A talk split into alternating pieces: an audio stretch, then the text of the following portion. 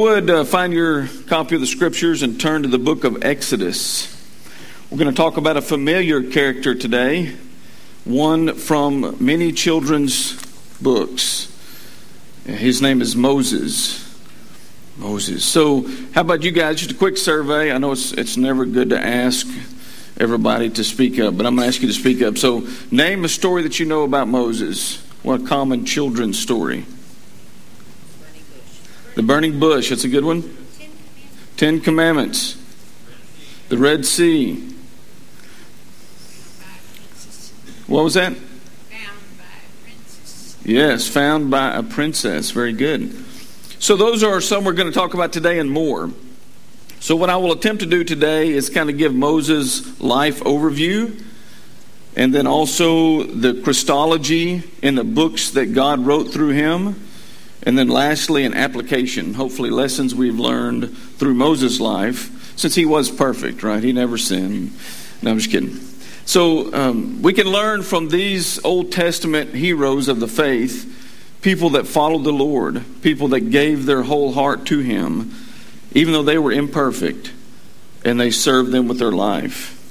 This is the uh, this is the objective of today. So let me uh, let's do some walking. Let me get my scripture open here. So again, Exodus. So what led?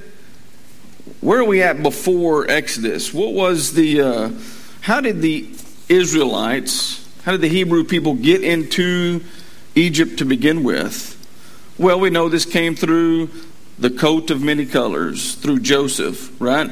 Joseph, whom was sold into slavery, was brought into Egypt, and I, I won't get into Joseph's story, but he was in Egypt he was in favor, out of favor, in favor, out of favor, whatever. He, But end up in favor. And this in favorness, he was given a lot, in favorness is probably not a word, but he was given a lot of authority, one of which was authority over storing for the famine to come, which he had uh, translated Pharaoh's dream, or the leader's dream. And so, in that position of Joseph, he was able to bring who? Who can? Who was it that who? Well, who was the leader of the family that he brought over at that time? His dad, right? Jacob, Israel. He brought him and his family all into Egypt, right? And so when they got into Egypt, what happened? They found favor in Egypt, right? They started multiplying. They started growing stronger. They started. They were doing very well in Egypt without any issues at hand for many years. So then, what happens? Of course, where this is going is to Moses and why he's in the river. But what happened to that point? What happened? Pharaoh said, Hey, wait a minute. These people, these Israelites, are getting too popular, I mean, too numerous, too strong, too whatever. I've got to put an end to this. I've got to get the Egyptians back on top in Egypt. So, what's the first thing he does? The first thing he does is he gathers a couple of midwives. And he says, Hey, midwives. These were Hebrew midwives. These were the nurses of the day that helped birth the children. And said, Hey, for every boy that's born, you kill him. And for the girls, you let them live. That's what happened. So the midwives went off and they did exactly what Pharaoh said. No, they didn't. They said, uh, No. We serve God more than we serve Pharaoh. So what did they do? They let the baby boys live, of course. So the nation of Israel, the people of Israel started growing and continued to grow and even grew through this time. So what happened at that point? At the end of this growing, Pharaoh said, Look, if the midwives can't do it, and what the midwives, it's just funny, the midwives' story, right? What did the midwives say? They have them too fast. We can't get there quick enough. So we just can't stop it. We can't, we're not there at their birth. That was their excuse for when they couldn't do it. So anyway, Pharaoh turned to himself as, hey, we can take care of this on our own. And what was his answer? There's a baby boy that needs to be thrown in the Nile River. Right? So here comes Moses, God's plan here for the nation of Israel. He's what? He's put into a basket covered in pitch so it didn't leak and he's put into the river strategically. And who picks him up? Is it Pharaoh's wife? No, it's not the movie. So uh, I'm going to draw some distinction here between the movie The Prince of Egypt and what the Bible says, okay? I, like the movie The Prince of Egypt. It, it shows some of the things, some of the aspects of the awesomeness of God. The scene where Moses is called to his ministry is, a, is an awesome scene. You can only imagine it would be that incredible. But nonetheless, Moses is put into the river, and he is found by Pharaoh's daughter and finds favor with Pharaoh's daughter. And then Miriam comes, or the, or the sister comes and says, Hey, I have the perfect person to help nurse this baby. And you'll even pay her also. So, guess what? Moses is given to his mom, and the Pharaoh even pays for her to take care of their own baby. Awesome. Awesome plan of God. I'm not staying too good to my plan here, so. So this this happens. He's raised by his mom to the point that he's weaned, and then he's brought back to Pharaoh, and he's raised by Pharaoh's daughter until he's grown, right? And then we see the transition of events. He he actually sees an Egyptian man beating a Hebrew, and he interacts, and what does he do? He kills the man, right? And it's all fine and good until he gets up the next day and he sees two of his own people fighting. And he says, Hey, why are y'all fighting? And they say, Who made you king over us? You're going to kill us like you did the, the Egyptian? So this alerts him. And then what does the Bible say happens? Pharaoh finds out and seeks to kill him. So that's why he flees Egypt and runs to the land of Midian, of Med. So while he's there, he of course finds favor with his future father in law because of the good acts that he does. And he, and he finds this life. He gets married to his wife and has his sons. And then what happens? He's, he has the experience in the wilderness, the experience of the burning bush. Right? So, what is so fantastic about the burning bush? It's on fire yet it doesn't burn up, right? It doesn't burn up. So this draws his attention, and then who speaks to him through the bush? God speaks to him and calls him to his ministry. And here's the interesting part to me is Moses says, "I'm here. It's me. I'm ready. Tell me what to do and I'll go do it."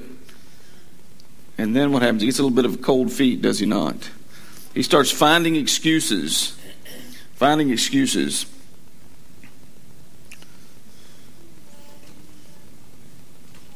I'm going to find some scripture here in my iPad if I can. So I was thinking about his excuses that he was coming up with. He's slow of speech. He, he doesn't. He's not good at speaking. And so that was his first provision, right? Well, first thing he said was, they're not going to listen to me because I'm one of them or was one of them. And then he says, I'm slow of speech, so God makes a provision for that. And he continues to fight God until God really doesn't give him an option, right? He says, You're going. So I was contrasting that in my own mind with Mary. With Mary. So, not that Moses is Mary, but nonetheless, I was comparing that call with the call of Mary. And how did Mary react compared to Moses? She was a bit different. She said, Okay, God, if this is your will, I'm, I'm here. I'll do it.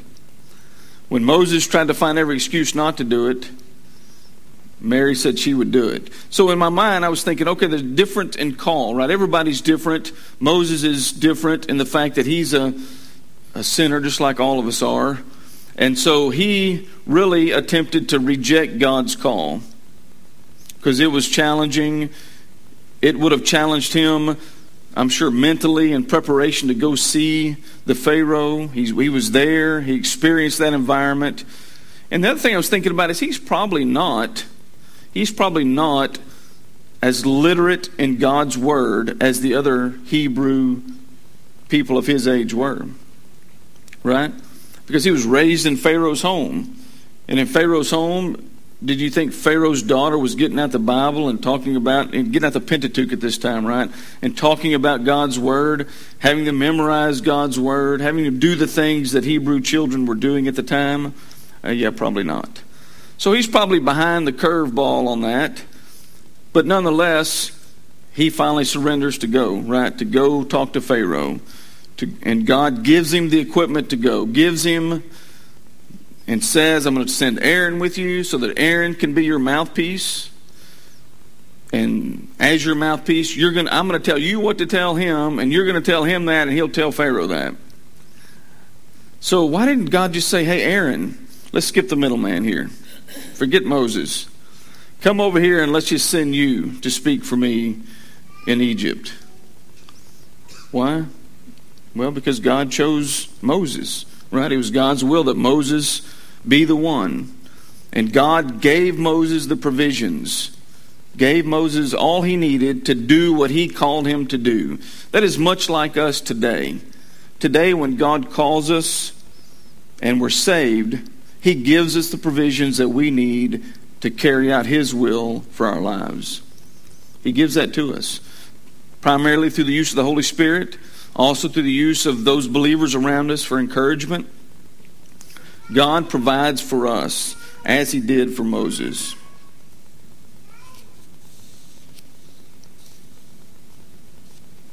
So, on the way, let me see if I can find this one. This is uh, Exodus chapter 4 and verse 24 I have here. So Moses, course, submits and says, Okay, God, I'll do it. And he's on his way. And then who tries to kill Moses? Who tried to kill Moses? God did. God, it says right here in verse 24, at a lodging place on the way to Egypt, the Lord met him and sought to put him to death. Sought to put him to death. God was chasing Moses to kill him. Why? Why was God trying to? Moses was just called by God. You go to Egypt and tell the Pharaoh to let my people go. Why is God on the way to his missionary journey saying, wait a minute, I think I'm going to kill Moses. Let me seek to kill him. Why? Because Moses was in disobedience. That's why. The, the covenant that God made with the Israelite people was signed in the mail by circumcision. And this was a requirement. And this was also their sign of showing they accepted the covenant and his children were not circumcised, or his child was not circumcised. So God sought to, to kill him because of his disobedience. What happened? His wife did the task and saved his life. His wife did.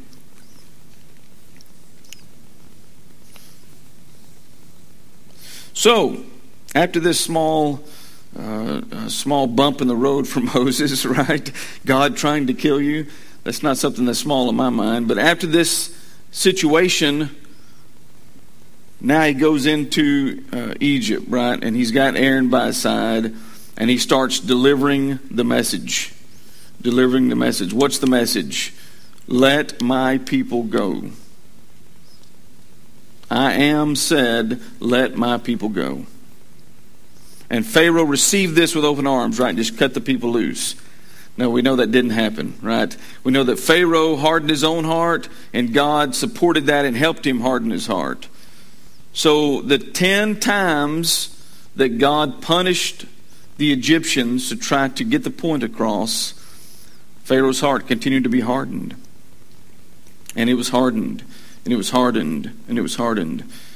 To the point of the final nasty last plague. So let's just for fun, let's let's list the 10 plagues. Since we're talking about children's stories, we all know them, right? We know them. If we don't know them, then we'll talk about them today. So it's a good thing. So number 1 is what? Blood, right? Blood. So what was turned to blood? Y'all remember? Every bit of water for the Egyptians. So the Bible even says they went to, it killed the fish in the river, so they went to digging on the sides of the river so that the sand would filter the moisture from the river so they could get water to survive. That's pretty dramatic. When you think about that point in time, that day, there's no running water from the city, right? Everything you gets out of the river or something that you boil or something you go get out of the pond or whatever it may be. That's the case. In this case, they, they had to dig holes in the ground to try to get some water to survive. Okay, that's one. Number two, what is it? Frogs, right? Three, lice. Then we had flies. Then we had dead livestock, right? And it was only the livestock of the Egyptians. Then we had a personal infliction, right? Boils. Hmm. And it doesn't say boil, everybody got one boil. Boils. If anybody's had a boil, they know how painful they are. Hail. Hail from heaven. What did this hail do? It destroyed crops. It burned up things. Hail and fire is what it was listed as. Locusts. So what was left by the hail? That you could eat, the locust came and finished, right? And then darkness. And then, last of all, death. Death of the firstborn of the children. So, this is where we see the introduction of what? Something that is still celebrated today for the Hebrew people, for the Israelites. The Passover, right? God said, Take a lamb it can be a, as we say, a goat or a sheep's lamb. Slaughter it, put the blood on the doorpost, and then do what? Eat everything of the lamb. Eat everything. What you don't eat in the next morning, burn it up. Right? A complete sacrifice of the lamb. Something that they consumed. A complete sacrifice. So anyway, we're going through Moses' life here, right? So now we came to, I guess, one of the highlights of his life, having the power of God behind him. Of course, he does that pretty much his whole life. But to, to be able to tell about, foretell these plagues, they actually happening, you think that would get him some credit that he's got a connection with God? Of course it does. Even for the Hebrew people, they even say, wow, we're going to follow this guy. He knows what he's doing. He has God with him. With him. So the Passover, we'll talk about that more in the future or further today. But the Passover was critically important. The two things that came from this Passover event were the actual Passover and then also unleavened, right? Unleavened bread. Get up, pull your bread, get up early before it's leavened and take it with you, right? So they leave. The Egyptians get permission from Pharaoh to leave. They leave, and what do they do? They plunder the Egyptians.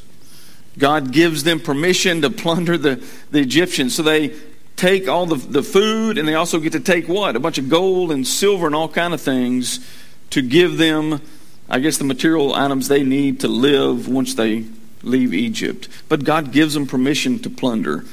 That's the word the Bible used, to plunder. So they come out of Egypt, Moses in the lead, and they end up where? Where do they end up?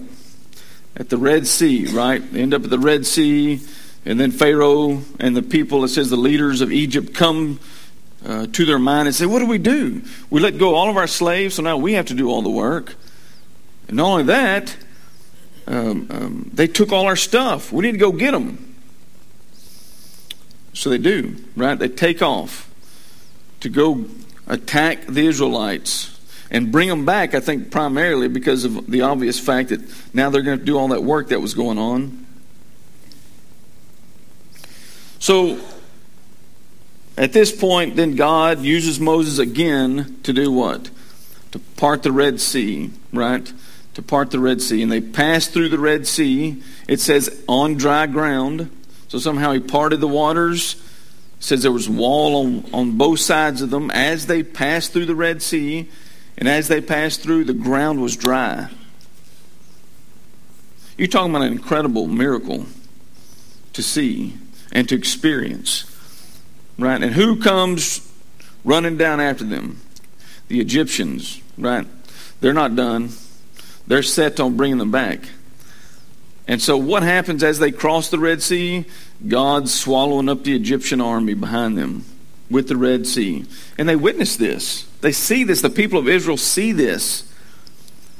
It, it even says that when they finally got through the Red Sea, the bodies of the Egyptian soldiers were washing up on shore.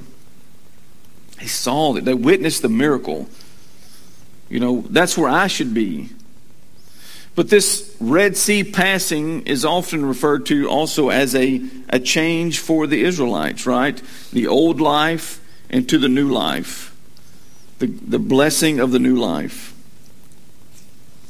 So, what happens when they get across? And of course, all the event of the ocean closing back up, or the sea closing back up. What they do? First thing that happens is Moses sings a song of praise, right? He's excited. What a blessing it would be to experience that, right? There's only about, well, it's 600,000 men plus a bunch of women and children, so I don't know how many, over a million people, I'm sure, that passed through the Red Sea. It had to be a wide gap in the sea. I just can't imagine the people passing through there 1.2 or 3 million. I don't know how many it was. 2 million with kids. Who knows? So they go through this Red Sea and they have that. So, of course, Moses is excited and full of thankfulness. So, what does he do? He, he sings a praise to the Lord as he should. And then also, Miriam also does the same. She sings a song of praise. As they should be. They should be very thankful for the blessings at hand. So now they're in the journey. They're, they're across the Red Sea. Now they're going to start their journey ultimately to the promised land. That's the plan. So the journey starts, and, and as the journey starts, a few things happen, right? God provides water. He shows them how He's going to provide for their food through bread right? And gives them strict guidelines about the gathering of that bread and what to do with that bread and how much of the bread to keep, etc., etc. And they run into the Amalekites. And so God blesses them again by allowing the nation of Israel to defeat the Amalekites. And do you remember how they defeat them? What did Moses have to do? He had to hold up his hands right, to defeat him. And so what happened was he got tired. He got tired, and when he dropped his hands, they would start losing. When he raised his hand, they'd start winning. So then what happened? People came to his side, right? I remember Joshua was one of them that held his hand up to help them to win. Isn't that incredible? It's incredible how God used Moses, this imperfect man, to lead all these people all of these people when they barely knew him, right? The only thing they really knew about him was he, God was with him. So, what's the next big thing that happens? God reconfirms the covenant that he has with the people of Israel. He reconfirms his covenant. And in this confirmation, what does God do? He says, Hey, Moses, you and Aaron, and a bunch of your leaders, at least four people, I think, and then it says 70 others, up to have dinner with God in the renewal of the covenant. Dinner with God. So I'm like, that's amazing. They, they had dinner with God. It says that. Wow. So, anyway, then what's the next big event that comes to in Moses' life? Is Mount Sinai. Right? Mount Sinai. So, what's the funny thing for me as I read uh, about Moses' life? What is the funny thing that happens on Mount Sinai? Well, of course, God comes to dwell on the mountain, right? Moses goes up to meet with him. And then right after this dinner, he calls Moses back up there to say, I'm going to give you some commandments and give, start giving you the law, right? Because we know that all this law that's in Exodus, Leviticus, Numbers comes from God through Moses. Okay, he writes these books that, that God ordains for him, lays out for him on Mount Sinai. So he goes up and he's with God. Who remembers how long he was up there? 40 days and 40 nights. Moses was up on the mountain. So the people of Israel are like, hey, Moses is gone. Maybe he was raptured right up to heaven. I mean, we don't know, but he's gone. So what are we going to do? Well, I know what we can do. we have this gold and silver stuff. Let's build us a calf and worship the calf. Since the calf just brought us through the wilderness, since the calf just parted the sea for us. It's amazing. So they, while he's up there and he gets the Ten Commandments, God writes the commandments with his own fingertip, the Bible says, on the tablets. He comes down. Well, actually, they're still up there, and they say, and God says, Hey, What's that funny noise I hear? Uh, it sounds like a war chant. It sounds like somebody's having a party. I mean, it sounds really weird. So he takes off. Moses goes down, and sure enough, they're having the party with the calf, right? And, Moses goes, uh, of course, and freaks out. He's been 40 days with God, and he knows what they're supposed to be about. He's reminded every minute with God these people have been distracted, so he gets down, gets mad, and throws the tablets down and breaks the Ten Commandments. What does that represent, this tossing of the tablets down?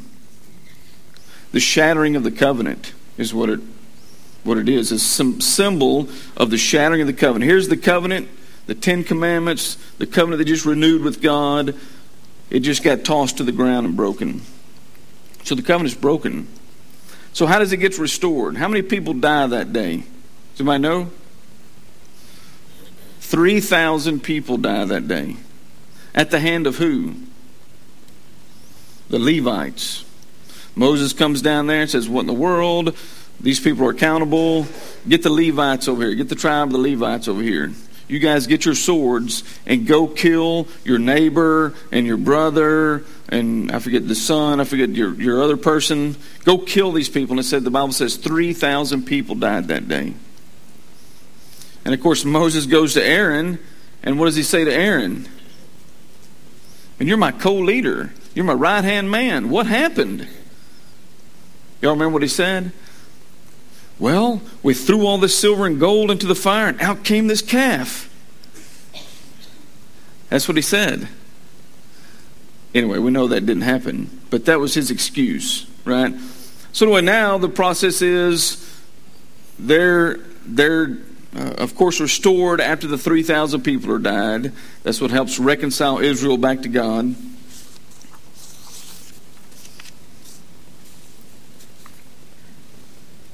So then, of course, he goes up and gets another set of Ten Commandments. He gets a lot more laws and rules. I mean, the, the, just these books of his go on and on about if you do this, there's that. There's all these parameters, there's all these rules around engagement, right? And so I, this is God trying to set the slate clean for the future, right? How are the Israelites to act towards one another? How are they to act if they do wrong or if wrong's done to them, and it just goes on and on. Has anybody got stuck reading the book of Leviticus before?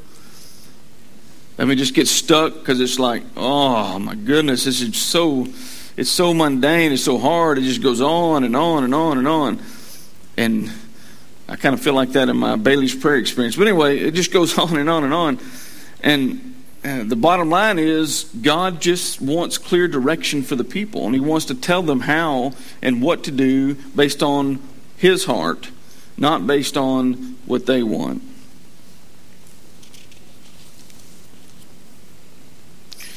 So now they, they go on, they wander in the wilderness some more, and then I'll just I'll draw it to a close here. What happens here? They they go and they come to the promised land, right? And uh, they say, okay, what are we going to do? How are we going to evaluate the promised land? Yeah. I know. Well, let's just send a representative from each tribe in there to spy out the land. Okay, great. So 12 of them go in, and they see the land that God says is flowing with milk and honey. Flowing with milk and honey and they come back. And so they, because God has been promising over and over again, I will give you the land flowing with milk and honey. I will give it to you. I will take care of it. I'll prepare the way before you. I will give you what you need to do it. So they all came back and said, Let's go. No. They all came back, and 10 of them said, We just can't do it. The people are too big, they're too numerous, they're too strong. Yeah, it is flowing with milk and honey. God got that right, but we just don't have the strength to do it.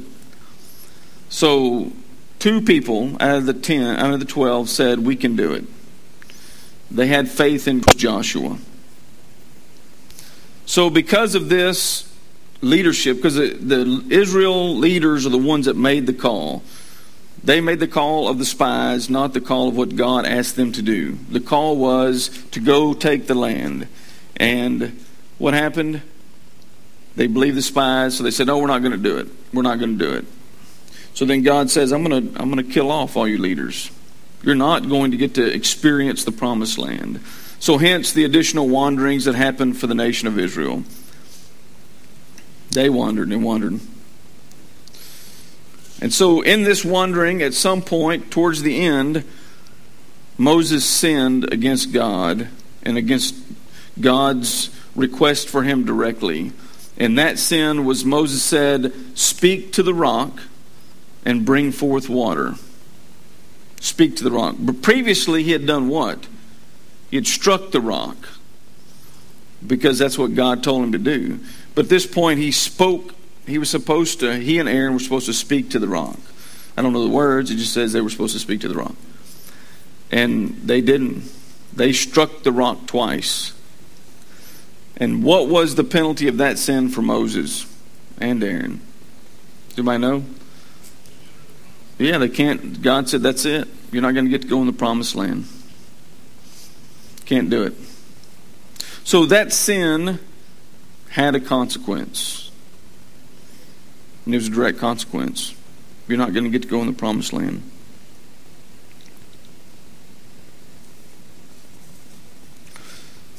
So, of course, who's the new leader? Who takes it over? Joshua. It's the book of Joshua in the Bible. So that's kind of a brief overview. I didn't hit all the spots, right? I could have got a whole lot more granular, but it would have taken three books worth of material, and it might have taken us a bit more than a few minutes. So let me uh, let me do a a brief um, overview of the Christology of the books that Moses was intertwined with, that he wrote, right? So, Christology means a reflection of Christ in the Old Testament, is really what it means the study of Christ in the Old Testament. So, as fantastic as Moses is and what God did through him, Moses' Moses' purpose by God was clear, and that was to point the Israelites towards Christ. This was his purpose. Right? What did the law show the Israelites? That they could not do it. That if you had 1,500 laws, do you think you might fail on a few of them? Yes. Yes. So it was a clear picture that they themselves, in their own strength, could not please God. So Christ and Exodus. So Christ, uh, Exodus really doesn't have any direct messianic prophecies, but it's full of types and portraits of Christ. So here's seven of them. Okay, so in dozens of ways, number one, in dozens of ways, Moses is a type of Christ. Both Moses and Christ are prophets, priests, and kings. Although Moses was never pronounced king, he was certainly served as a king over the nation of Israel. Both are kinsmen redeemers. Both were endangered at infancy. Both voluntarily renounced power and wealth. Both are deliverers, lawgivers, and mediators. Number two, the Passover. So the Passover uh, make it makes it clear that Christ is our slain God and the Passover lamb. So from the New Testament, remember what John the Baptist said? Behold, the Lamb of God who takes away the sin of the world. That's a direct reflection on the Passover.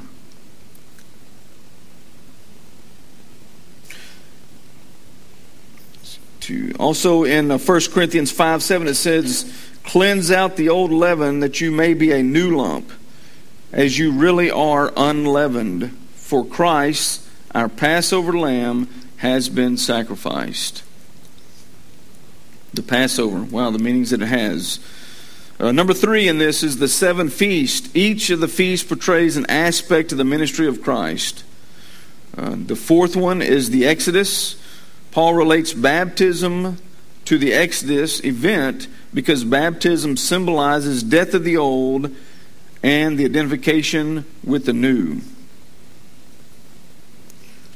So this is Romans 6 2 and 3. It says, By no means. How can we who died to sin still live in it? Do you not know that all of us who have been baptized into Christ were baptized into his death?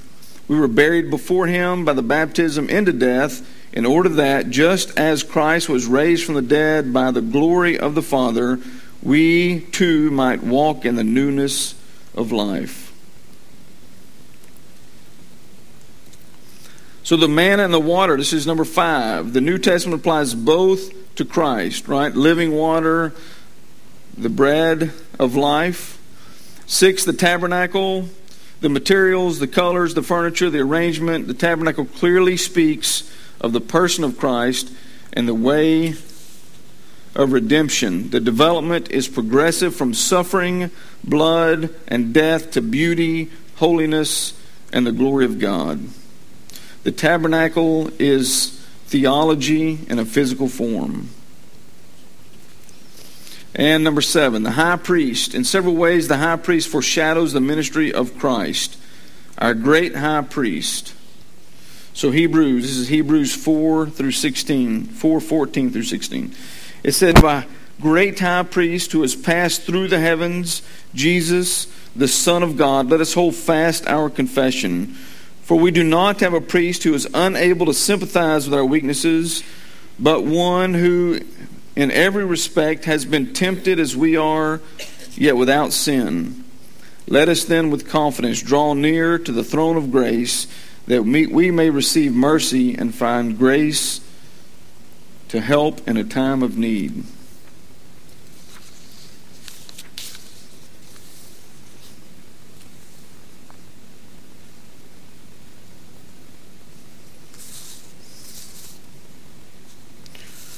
So, one more verse from that first section.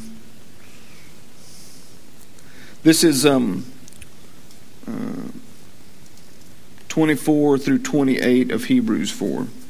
It says, For Christ has entered not into holy places made with hands, which are copies of the true things, but into heaven itself, now to appear in the presence of God on our behalf nor was it to offer himself repeatedly as the high priest enters the holy place every year with blood not his own. For then he would have had to suffer repeatedly since the foundation of the world. But as it is, he has appeared once for all at the end of the age to put away sin by the sacrifice of himself.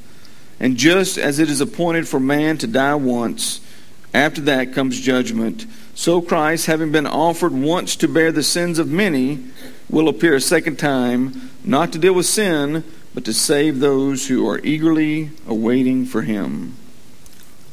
Amen. So these are ways that um, uh, Christ was reflected in Exodus. So, how about Leviticus?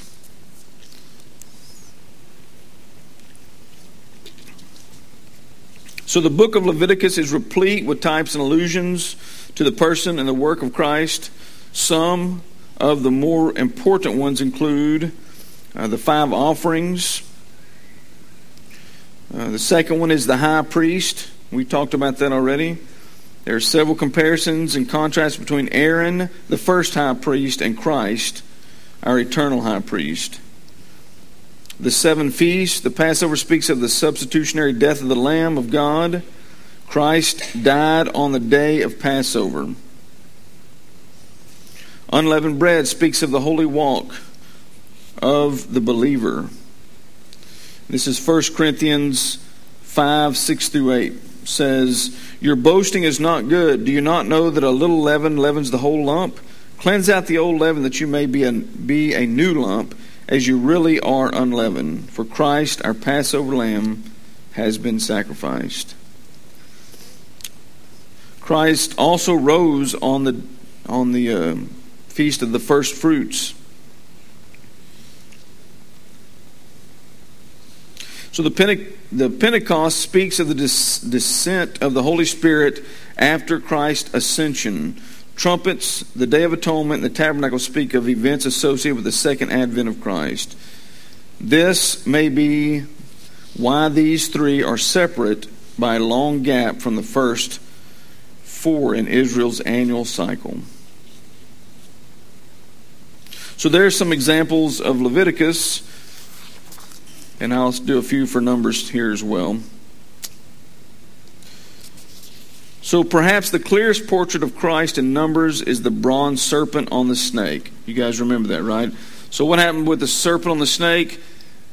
The Israelites were grumbling, complaining against God and Moses, and so God sends what? Asps or poisonous snakes into the camp to bite the people of Israel. And what were they doing? They were dying. This was bad. So the people come back to Moses and say, Hey, we have sinned against you and God. Please pray to God to take away our punishment. And so God tells Moses, Make a bronze serpent, put it on a long pole, and hold it up. And when the people look at it, what happens? It says they will not die. They will not die. So, what is this a type of? What is this an example of? Right? It's example of faith. Faith that the snake, God's power through this image, would heal their bodies in the same way, Christ on the cross and our faith in his sacrificial death for us, taking the sins that and the punishment that God has for us because of the sins, taking those for us, paying the price so that we can be made right with God. So that we can be made right with God. So as Moses lifted up the serpent in the wilderness, even so the Son of Man must be lifted up. John 3:14.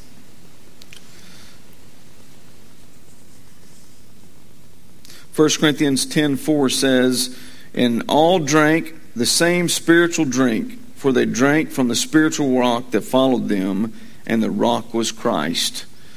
So this is the New Testament referring to the book of Numbers and the fact that uh, Christ was their rock. Christ, a rock, brought forth water. He was also their support, their guidance. And uh, last but not least, in uh, the Christology of Numbers, it says, Balaam foresees the rulership of Christ. I see him, but not now. I beheld him, behold him, but not near. A star shall come out of Jacob, a scepter shall rise out of Israel.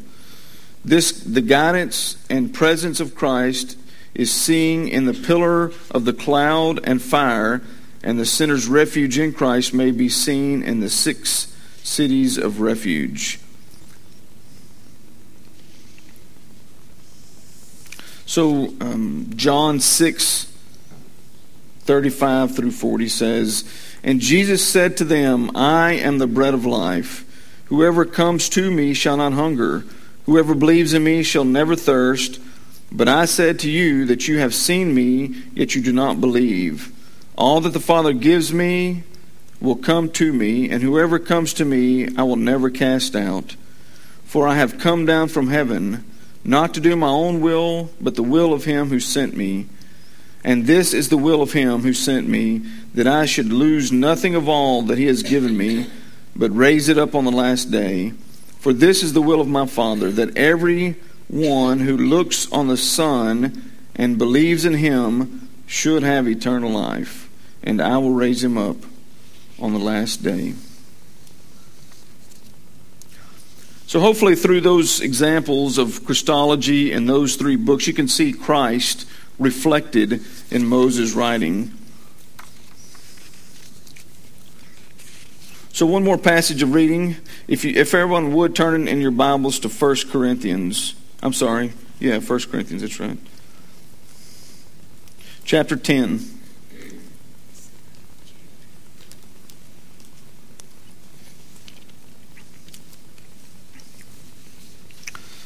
So, the takeaway for me in, in looking at Moses' life, looking at this man who was not perfect, this man who surrendered to God, not immediately, but yet did. He had to overcome himself, right? And God had to empower him for him to surrender to his call.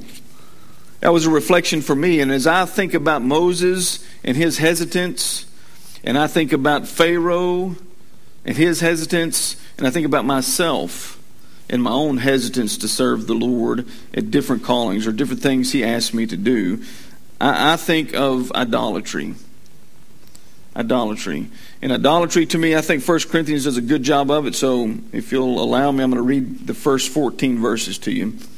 You guys follow along, please. It says, For I do not want you to be unaware, brothers, that our fathers were all under the cloud, and all passed through the sea, and all were baptized into Moses in the cloud and in the sea, and all ate the same spiritual food, and all drank the same spiritual drink. For they drank from the spiritual rock that followed them, and the rock was Christ. Nevertheless, with the most of them, God was not pleased, for they were overthrown in the wilderness. Now, these things took place as examples for us, that we might not desire evil as they did. Do not be idolaters, as some of them were. As it is written, the people sat down to eat and drink and rose up to play. We must not indulge in sexual immorality, as some of them did, and 23,000 fell in a single day. We must not put Christ to the test, as some of them did, and were destroyed by serpents, nor grumble, as some of them did, and were destroyed by the destroyer.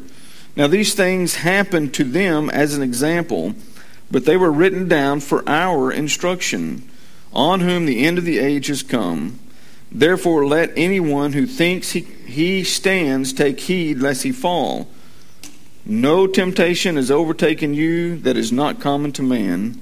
God is faithful, and He will not let you be tempted beyond your ability, but with the temptation will also provide the way of escape, that you may be able to bear it or endure it. Therefore, my beloved, flee from idolatry. Flee from idolatry. So, whether it's idol worship of something external like the golden calf, or a, a athlete or a spouse or whatever it may be, all these things are idolatry, including and most of all, for most of us, worship of self. Right? I want what I want, I want it now. Right? That same battle never goes away. Well, for some of you it might. In your sanctification, you might overcome that hurdle. But probably for the most of us, that's not something we're going to overcome in this life. Putting that off, as Ephesians 4 and Colossians 3 calls us to do, is an imperative. And putting on Christ, putting on Christ, fleeing from idolatry. The three categories of sin the Bible mentions are lust of the eyes, lust of the flesh, and the pride of life. These are the three categories of sin. And it helps me to think about that when I'm tempted, right? Where does this fall in those three categories? And what does God's word say about that? So, Moses, a hero of our faith, right? Someone who God used immensely to do tons of incredible well he, did, he used him to talk about tons of miracles. God did the miracle right? But he was the uh, the uh, the officiator i guess the announcer. Here you know he's like the circus ringleader. Here he comes. Right but it's god doing all the power. This man was a sinner like you and I, but he surrendered and he served the Lord and he gave it his all. And God empowered him to do so, just like he does us today with the Holy Spirit. So, thanks for listening and let us pray. Dear Lord, we come to you today in prayer to give you thanks and praise. Lord, we uh, love you for, for what you've done, for you first loved us. God, you gave your life. You gave your all for us, Lord. You took our sins in your body on the tree so that we may die to sin and live for righteousness. For your wounds or your stripes, we are healed. So, God, we are so thankful for that. Lord, we thank you for the example that Moses is a man flawed yet made whole by you, just as we are. So, God, when I say, Who am I? I know who I am. I'm one redeemed by you, the Redeemer, the one that paid the price to make me right with God. Not on my own merit in any way, form, or fashion, but by your grace and mercy purely. So, Lord, we thank you for that. We thank you for Moses. We thank you that we can refer to him in our children's books because of all the miraculous things you did through him. Lord, we thank you for that, and we just thank you for today, another day that we can serve you and worship you. We love you and pray this in Jesus' name. Amen.